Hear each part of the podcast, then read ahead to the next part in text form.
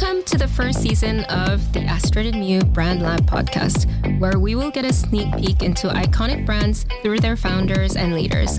We will talk about their personal and professional backgrounds and also talk about various current issues they stand behind. I am your host, Connie Nam, founder of Astrid and Miyu. Please note this episode has been recorded remotely, which might affect the sound quality. This week, I sat down with Ade Hassan, founder and CEO of Nubian Skin. From starting off a similar career path to myself in banking, moving to Paris to pursue her lifelong dream, and finally having that light bulb moment to start Nubian Skin. We chatted about everything from the changing market landscape post COVID, our funny hustle stories, parenthood, styling Beyonce to receiving her MBE in 2017 for services to fashion. So, how are you? Where are you right now? So, we are right now up north um, in the countryside. We are, um, so it's North Nottinghamshire. Can you um, just tell us about your career history, your history in banking? And I know you were raised between, I guess, um, Africa and UK and yeah. was it US as well? So I think we have very similar backgrounds because I was I grew up between Korea and the US and then I started my career in investment banking. So I think we've got so many yeah. things to talk about. Although I I do um, tell everyone that my investment banking career does not define me. I mean, yeah. So I, yeah, exactly. I grew up in. Um, I was born in the UK, but then we uh, moved to Saudi Arabia and then Nigeria then back to the UK, then the US, and then I came back to the UK. Um, and so, yeah, it's been sort of a all over the place um, journey when it comes to where we've lived. But um, it's, I mean, I, I loved that whole experience. Like, that was just, um, I, I love having had experiences in so many different countries. Um, but yeah, after university, I did my master's, came back to London, did my master's in finance and development, and then went to um, did a year as like a researcher um, and then went into banking. So at Credit Suisse, um, that was goodness, 2007. Yeah, goodness. I, I worked now. at Credit Suisse as well. Did you? Which, oh, yeah, which office did you work? Yeah, I started in 2003. I worked in equity capital markets in Asia. Oh right, no, that's was, that's so crazy. Yeah, I was I was in London, um, Cabot Square, uh, and the private funds group. So, oh, that's crazy. Yeah, that's so crazy. so yeah, so I was at Credit Suisse. Um, yeah, and, and how how did you get into banking? Um, did you like always had a passion for finance, investment banking, yeah. or how did you get into it? it sounds terrible, but I literally I remember when I was in university, and obviously then, like I feel like it's the way tech is now. Like back then, it was like being a banker was like the sec, you know, that was like the sexy yeah, career. Yeah, I was like, yeah, everybody wanted to be a banker. And I studied, I double majored in economics and English. And so, you know, economics, so many of my friends were going into banking.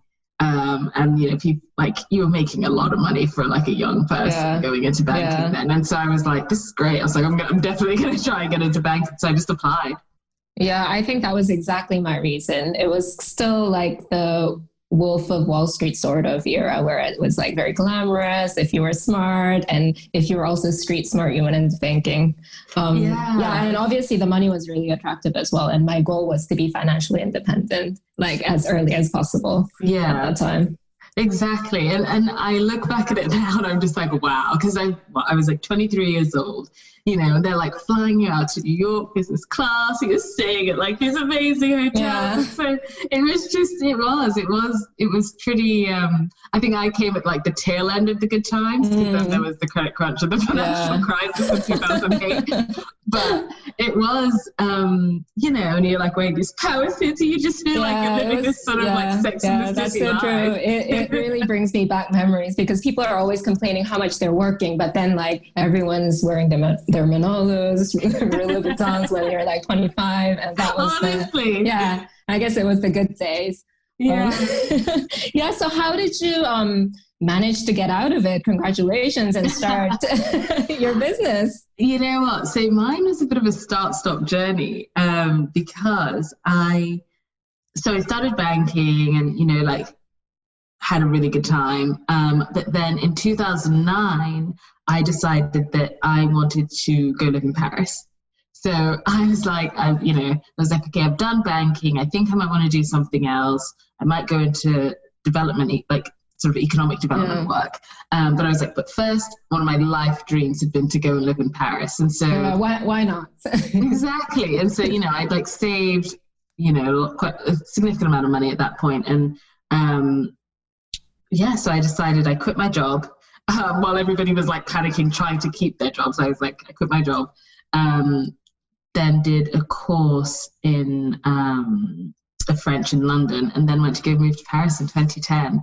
Um, which oh, now I think back, I'm like, that's 10 years ago. But yeah, it was amazing. Um, didn't end up going into development economics. Uh, decided to try consulting which was not for me in the end. But then it was during my time in consulting that I came up with the idea for Nubian Skin. And so I was like, huh. Because I'd always wanted to be an entrepreneur. Um, and I was kind of messing around with a few different ideas. And then it was literally like a light bulb went on. And I thought, okay, this idea has legs. Like, I definitely need this product. Nobody's doing it. Um, and so I was already looking for a way out of consulting because I didn't like it. And then I was like, okay, well, I also need to make more money. And so I went back into finance um, because, yeah, it, I mean, it just to have the ability to, to save, to have startup capital. Um, but also, I actually really enjoyed with the team that I was working with. I, I didn't go back to a big bank. I went to a boutique firm. Um, and it was it was actually really fun, really amazing. I had the most amazing like female, just um, just amazing, amazing boss. Um, and uh, but yeah, all the time I was saving um, with the goal in mind that I was going to start Nubian Skin. Yeah, and where did that inspiration come from? The the actual like category and the branding yeah. and everything. So I mean, that was really just me. I'd been thinking about stuff, and, and it, to be honest, it was something that I'd always looked for. Um, I mean, finding tights was just such an annoyance. Um, but finding a nude bra was like the holy grail. I was like, there's literally, I remember I had this one horrible, it wasn't even a nice nude, but it was a brown, like a metallic brown bra. And it was, it just wasn't very nice. But because it was brown, I, I like had it for so long. Um, and I remember walking into a shop and asking, you know, if you need bras, and they'd be like, "Here you go," and I was like, "Okay, well, do you have like a brown bra?" And so, yeah, it was just kind of like, do it that's what you should do. You know, like yeah, and no, no one was doing that. You couldn't find a brown bra. No, that's so embarrassing. it's terrible. I mean, what's even more interesting is that when I started trying to figure out the colors, because it took me a year to develop the colors, I remember going into um, I won't even I won't mention the name, but I went into like a really nice department store in London, which you think should have this, they had an amazing makeup floor and I was looking for different, you know, brands that had lots of options for darker skin. And the big names, I mean, I think at that time, outside of MAC and Bobbi Brown, like big, big names which just didn't even cater to dark skin tones. I mean, my oh. mind was blown. Wow. So have you thought about building a beauty brand with, with, taking that inspiration to mind or I mean did you always want to start a like undergarment brand? Yeah, no, I, I specifically wanted to start with the undergarment mm. brand because even though in this particular department store there weren't very many brands that had offering of color, you know, the makeup industry is way further along yeah. than the lingerie industry is, even back yeah, then. That's yeah, um, that's very true. Yeah. So you're kind of creating a category on your own. I, I mean, during the lockdown, I stopped wearing my bra, which is so liberating. But did that affect your business? Did people shift to other categories other than bras? What are you seeing there in the market? Um, so, really interesting question, actually.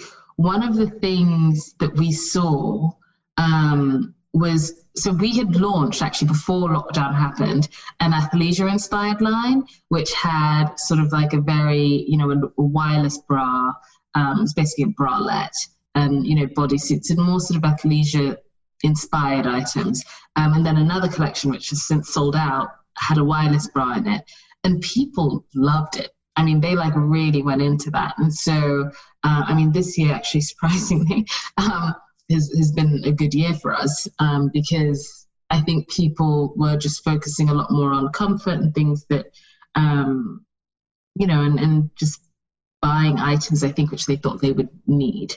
Um, yeah. And so, uh, yeah, we, we definitely have seen that a lot of people are, are liking the, the wireless options. Mm, that makes sense. Yeah. And from what I know, you still have a very tight knit team and you're um, bootstrapped. Is that yes. correct? Yeah. So, um, I mean, I remember when I first started Astrid Miyu eight years ago, there are so many like funny stories. I used to go to the post office every day. Um, oh. I was best friends with the guy. And the day I stopped going, like, and whenever I went back to the post office, he's like, oh, like, why aren't you coming anymore?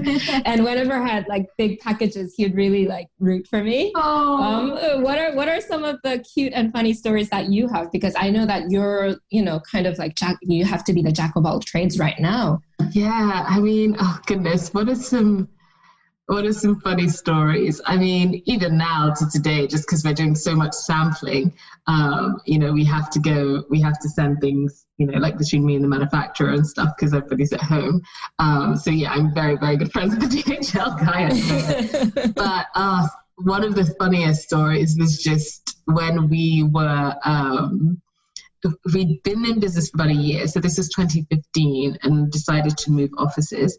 Um, and I was like, you know what? I'm not going to pay a third party logistics anymore. I'm going to do it all in house. And so, literally, me and one of my best friends, she was living, we were living together at the time, and we just decided we were going to build a warehouse. I mean, oh wow, this is like th- these are two basically two ex-bankers, two ex-bankers deciding that like we are gonna. And so we ordered. I remember the shop called Big Dug, and they just had like industrial warehouse stuff, and we put together tens and tens and tens of these like it's racking, right? Yeah. Um, so that we could just like put everything that we were taking Wait, from what, the third party. What, was this in the view of um, building a warehouse just for Nubian skin, or were you trying to pitch to other businesses to? No, this was just to have, to? This was just to have our stuff because yeah. time, our very first collection we'd ordered from China um, we'd done all our manufacturing in China, so we had a lot of stock. So we mm. had a mm. lot of stock to store. Yeah. Um, so that's always just a funny memory. We do not do our own warehousing anymore. Yeah, yeah. so you became you became like a logistics expert. Oh my gosh! yeah. I mean, I mean we we we did our own warehousing and pick and packing for the first like three four years, and I remember we're we're approaching Cyber Week now at, as we record this, but um, we used to pack things in our offices, and I used to go into the office office during Cyber Week just to pack during the weekend. And yeah, the, some of our old staff remember this as well. Yeah. Uh, so I think I, I, think it's not like uncommon to try to do everything when you first started, exactly. and then you realize that it's not really your core capability. Other no, people can well, do it better than you do. Exactly. um, but it is. I think it's one of those things when people see like the website and they see the glamorous, like in your case, the glamorous jewelry, or they see you know like the nice lingerie, and they're like, oh my goodness, these businesses must be huge, and they must, and you're just thinking you have no idea, like the founders like packing boxes and yeah, you know, exactly. Expert. Yeah, and, and because um, also because when you launch, you launch with the bang with like a proper campaign and everything, right? Yeah. So it looked like a legitimate business that's backed by an investor or something. And do a lot of people mistake? Like, do a lot of people get really surprised it, when they hear your story? Absolutely. I think a lot of people. Um, I think probably one of my big strengths is um, my creativity as far as campaigns go because I love creative directing shoots and I love mm. I, I, always have a very specific image, which is brilliant because it looks professional. But I also think people don't re- people just think like we've worked with a marketing agency. People think we've got like PR.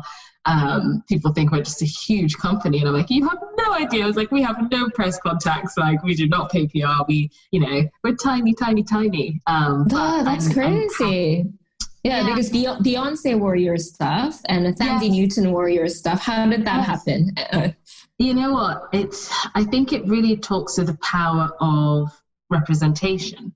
And so obviously up until Nubian Skin launched, all of these people didn't have a brand that catered to their skin tone when it came to lingerie. So you can imagine people like Beyonce, you know, um, who are super famous, can literally buy anything, but can't buy this product because it doesn't exist. And so when we launched, um, all of a sudden, for so many women across, and men, quite frankly, across the board, they were like, oh, you know, their stylists, because obviously sometimes it isn't the people themselves, but like their stylists, their costumers were like, oh my goodness, I don't have to dye this anymore. Or, oh my goodness, I don't have to do this. And so they reached out. They just reached out and, and that's amazing. Um, you know, or in the case of Thandie Newton, I think she saw an article about us and, and you know, retweeted it and was just like, this is amazing. And so, yeah, I think it's really just about the power of representation. Wow, that's amazing. And what are some other key milestones in your view for the brand and the company so far? Oh, goodness. Um, I mean, launch was like incredible, right? Because we just had that was just the most amazing um, groundswell of love and people shouting about us, which then got us yeah. noticed. Um, I think one of the big moments was when we got approached by Nordstrom to be stocked there because obviously that's like this big American department store, and we would. I had no clue. I just said yes, and then I figured it out mm. later. Um, and obviously the Beyonce wearing doing all the lingerie for the formation tour was amazing. Um, yeah, because you just think wow, somebody like this or the people around her knows, you know, who this brand is. Um, I think probably one of my proudest moments was um, when I received an MBE for services to fashion because, you know, I remember that year. It was a rough year, um, but it was, and it came out of the blue. I mean, to this day, I still don't know how that happened. Um, but receiving something that says, like, services to fashion, which is just like till today, like my mind's just blown. Um, Congratulations. Thank you. Thank you. you know, that some, like a company that small can have that big of an impact on the industry because it, yeah. it has. Um, that was just phenomenal. Yeah, I'm sure it has, and it you know it attracted the attention of Beyonce and also Nordstrom's out in the U.S. Would you say because you you know um, you have this representation angle and you're providing something very unique, like you went international very quickly. And what's the split between, I guess, UK and international? Yeah, the so, US must be such a big market, right? Yeah, the US is definitely a big market for us. Um, we'd always started, I'd always knew, known that I was going to sell internationally. Um, and so that was built into the brand from the beginning. Um, but yeah, the UK probably is about, I'd say, 30% of our sales, and then the rest is you know, international. Oh, that's amazing. So you're a truly global company if UK is, yeah, if you're based in the UK, like, way, yeah. Yeah, about 70% of your sales are international. Yeah. Because for instance, Astrid and Miyu, our 80% of our sales is still the UK. Yeah. I would say. Yeah. Well, that's I amazing. also think part of it is a lot of people don't realize we're a UK brand. Mm. Um, I think a lot of people think that we're based abroad. Yeah, yeah, it does have that international appeal, I guess. Um, yeah, so how have you been leading during the crisis your team? And also we talked briefly offline about you know managing your baby you having your baby right before lockdown. Oh i mean it has been 2020 has been a year we'll put it that way. Um, but one of the i guess the silver linings is when the crisis hit, and we, I remember when the crisis hit, we literally saw a drop in sales. And so I was like, oh my goodness, you know, and nobody knew what was going to happen. Mm. Um, and so it was one of those times where I, and luckily last year we'd stopped selling wholesale. We're going to restart that next year. But so basically for 2020, we didn't have to worry about retailers, which was really helpful. Um, but it gave me the time or it gave me the opportunity, I should say, because the time wasn't, I don't really have that much time, but it gave me the opportunity to really look at the business and say what's important and how do I really engage with our customers? Because everybody mm-hmm. was at home. We were trying to figure out like how do we keep this business alive. Um, and when you're forced to do that, you really start looking at okay, what matters most, what the relationships that matter most. Um, and, and focusing on nurturing those. And um, that really paid off this year, just with understanding our customers better, engaging with them more, um, having stronger relationships with our you know suppliers and and partners. And so it's been um, it's definitely been difficult. I can't, yeah, you know, yeah, I, can imagine. Say that you know it's it's been yeah. a lot of work, but it's been so rewarding for the company and the brand to sort of be able to do that and then see the rewards of it. Yeah, that's so good to hear. So you said you exited the, your wholesale business. Was that after the lockdown or was that a decision you made before? That was a decision that I made um, actually mid 2019. Mm. And so, obviously, with no view of what was going to happen this yeah. year, but turned out to be an incredibly fortunate decision just because obviously I have lots of friends who have brands who'd uh, you know, it just wasn't pretty when when things started falling apart and you know retailers yeah, canceling orders yeah. and not paying, and so um, yeah, it just happened to work out that way. It wasn't actually conscious with you know relations to what yeah. happened this year. Yeah, it's really interesting because I guess there's this whole direct to consumer movement, and we've also been a strong proponent of distributing ourselves and owning that customer relationship. Um, but what was your thought behind thought process behind this? So at when I look at it from the, the previous years, we'd one was really about you know the customer journey, the customer experience, and wanting to have control over that. Um, and then another thing was profitability. Obviously, the margins direct to consumer are just better. And so um, I just wanted to have at least a year break where I could see if, you know, how direct to consumer was working, which actually has been phenomenal. It's been really good for us um, and then also look at just you know if we were going to do a wholesale model again how would we make it work for us? Um, which as um, i mentioned we've started re-engaging with retailers now and i'm just much happier with the way it's looking now than it was before. So it was just kind of studying and, and analyzing the lessons learned over the past six years and, and then trying to apply that. Yeah i think it's really sensible and smart um, and aside from the business, how did you make sure that your team is engaged and motivated? I, I guess it's still a tight knit team, so I would, yeah. I would assume that it's um, not as difficult relatively. I mean, the, nothing's easy, but um, yeah. What, is there anything in particular you've done? Well, one of the things that has been really helpful, especially throughout this period, because now everybody's working from home, um, is we have daily calls. Um, and so, you know, always literally we we update each other on you know what we're all doing um, and uh, and and you know catch up on your day and see you. And the thing is, when you're home, um, a lot of times, especially now, right, like we're not socializing as much, and so it is actually really nice to get on, you know, a video call and actually see someone and be like, "Oh, I love what you did with your hair today," um, just have a chat, but then also like update on the business, and I always give updates on what's happening. Um, with the business on, on, on a whole, so people sort of have a bigger picture idea um, of you know where we're going and what they should be getting excited about. What do you think is the biggest experience or event that shaped um, the way you are as an entrepreneur?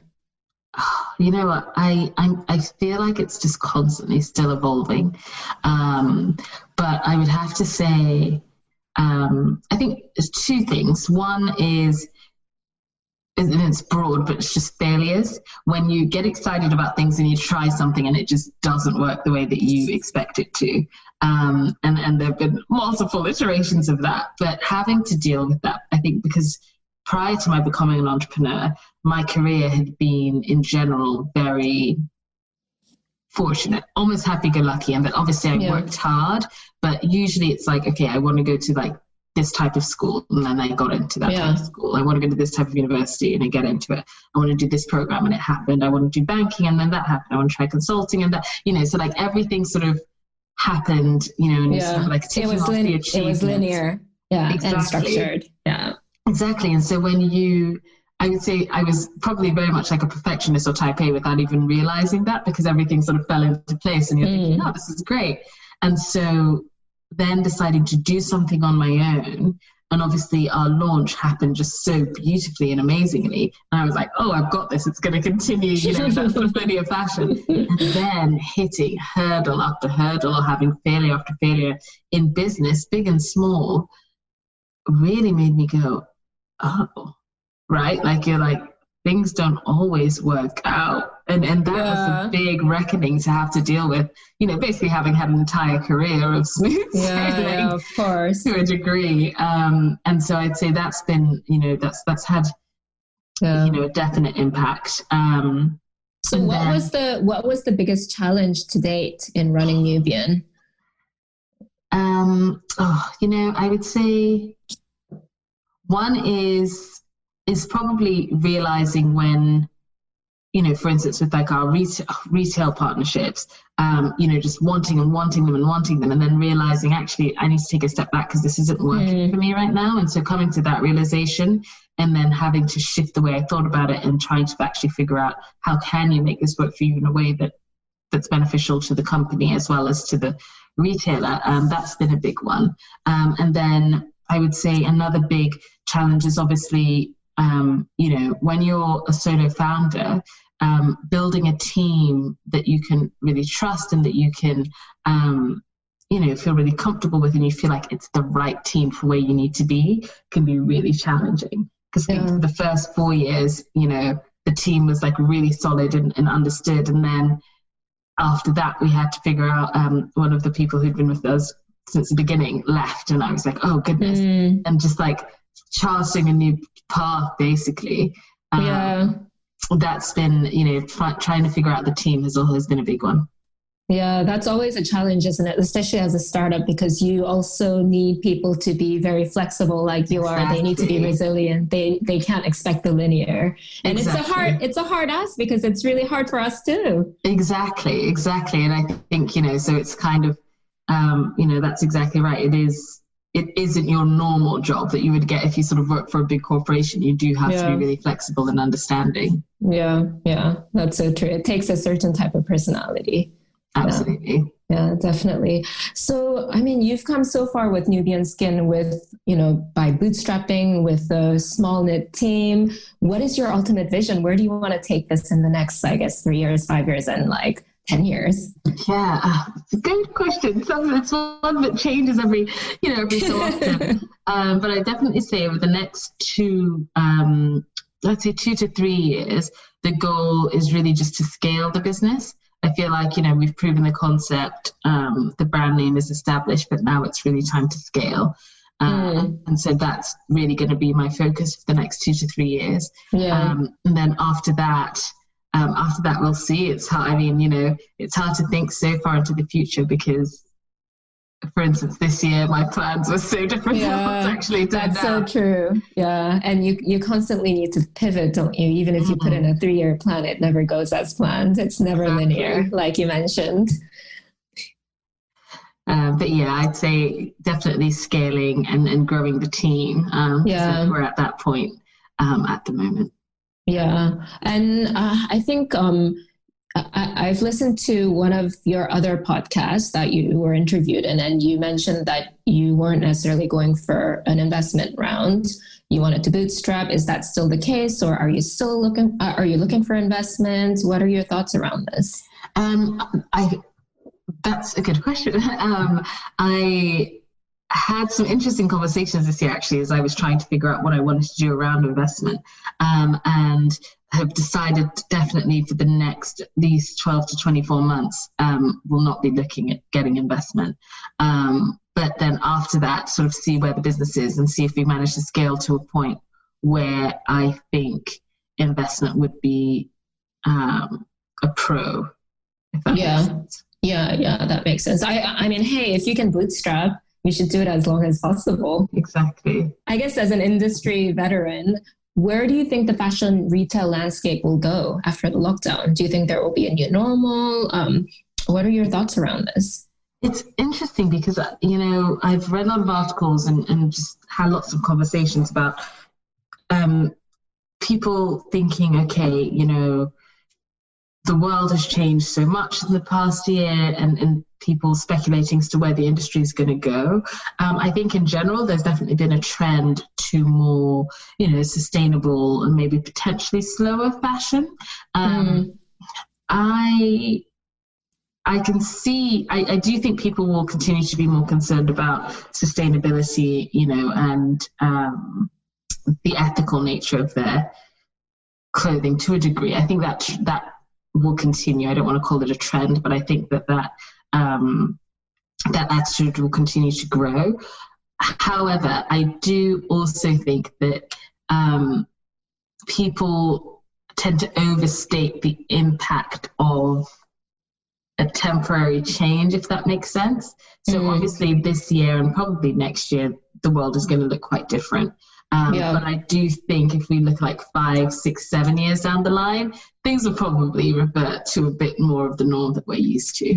Um, yeah, I can. I yeah, I completely agree. People are dying to itching to go travel. Exactly. Now. And I actually think as soon, I think probably essentially as soon as it's safe to socialize and travel, um, you know, maybe at the end of next year, uh, I think whenever that is, there will be it will be a beautiful year for, for yeah. companies that are in um, for consumer for consumer goods because I think people are just there's just so much pent up um, desire essentially. Yeah, yeah, I completely agree.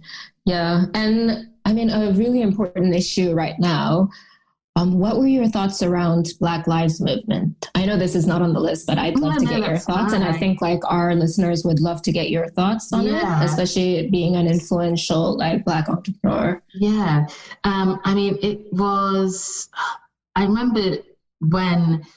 Uh, I, I never watched that video um, of George Floyd because I can't watch things like that. But obviously, I knew what happened, and I don't know why, because it, it has happened so often. I think part of it was for me as a mother, hearing that he'd cried out for his mother as he was dying. I think that just like my heart was broken into a million pieces. Um, and it was, I also think because everybody was at home and people were already struggling.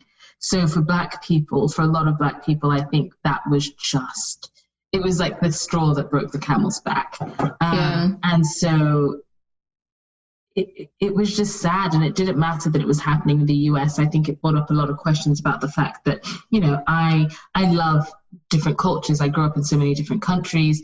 I've lived part of my life in Nigeria where being black isn't even a thing because everybody's the same color. Mm. Um, you know, so race is a non-issue. And you know, I've also grown up in places where I was the only black person, you know, in the job, in the school, whatever.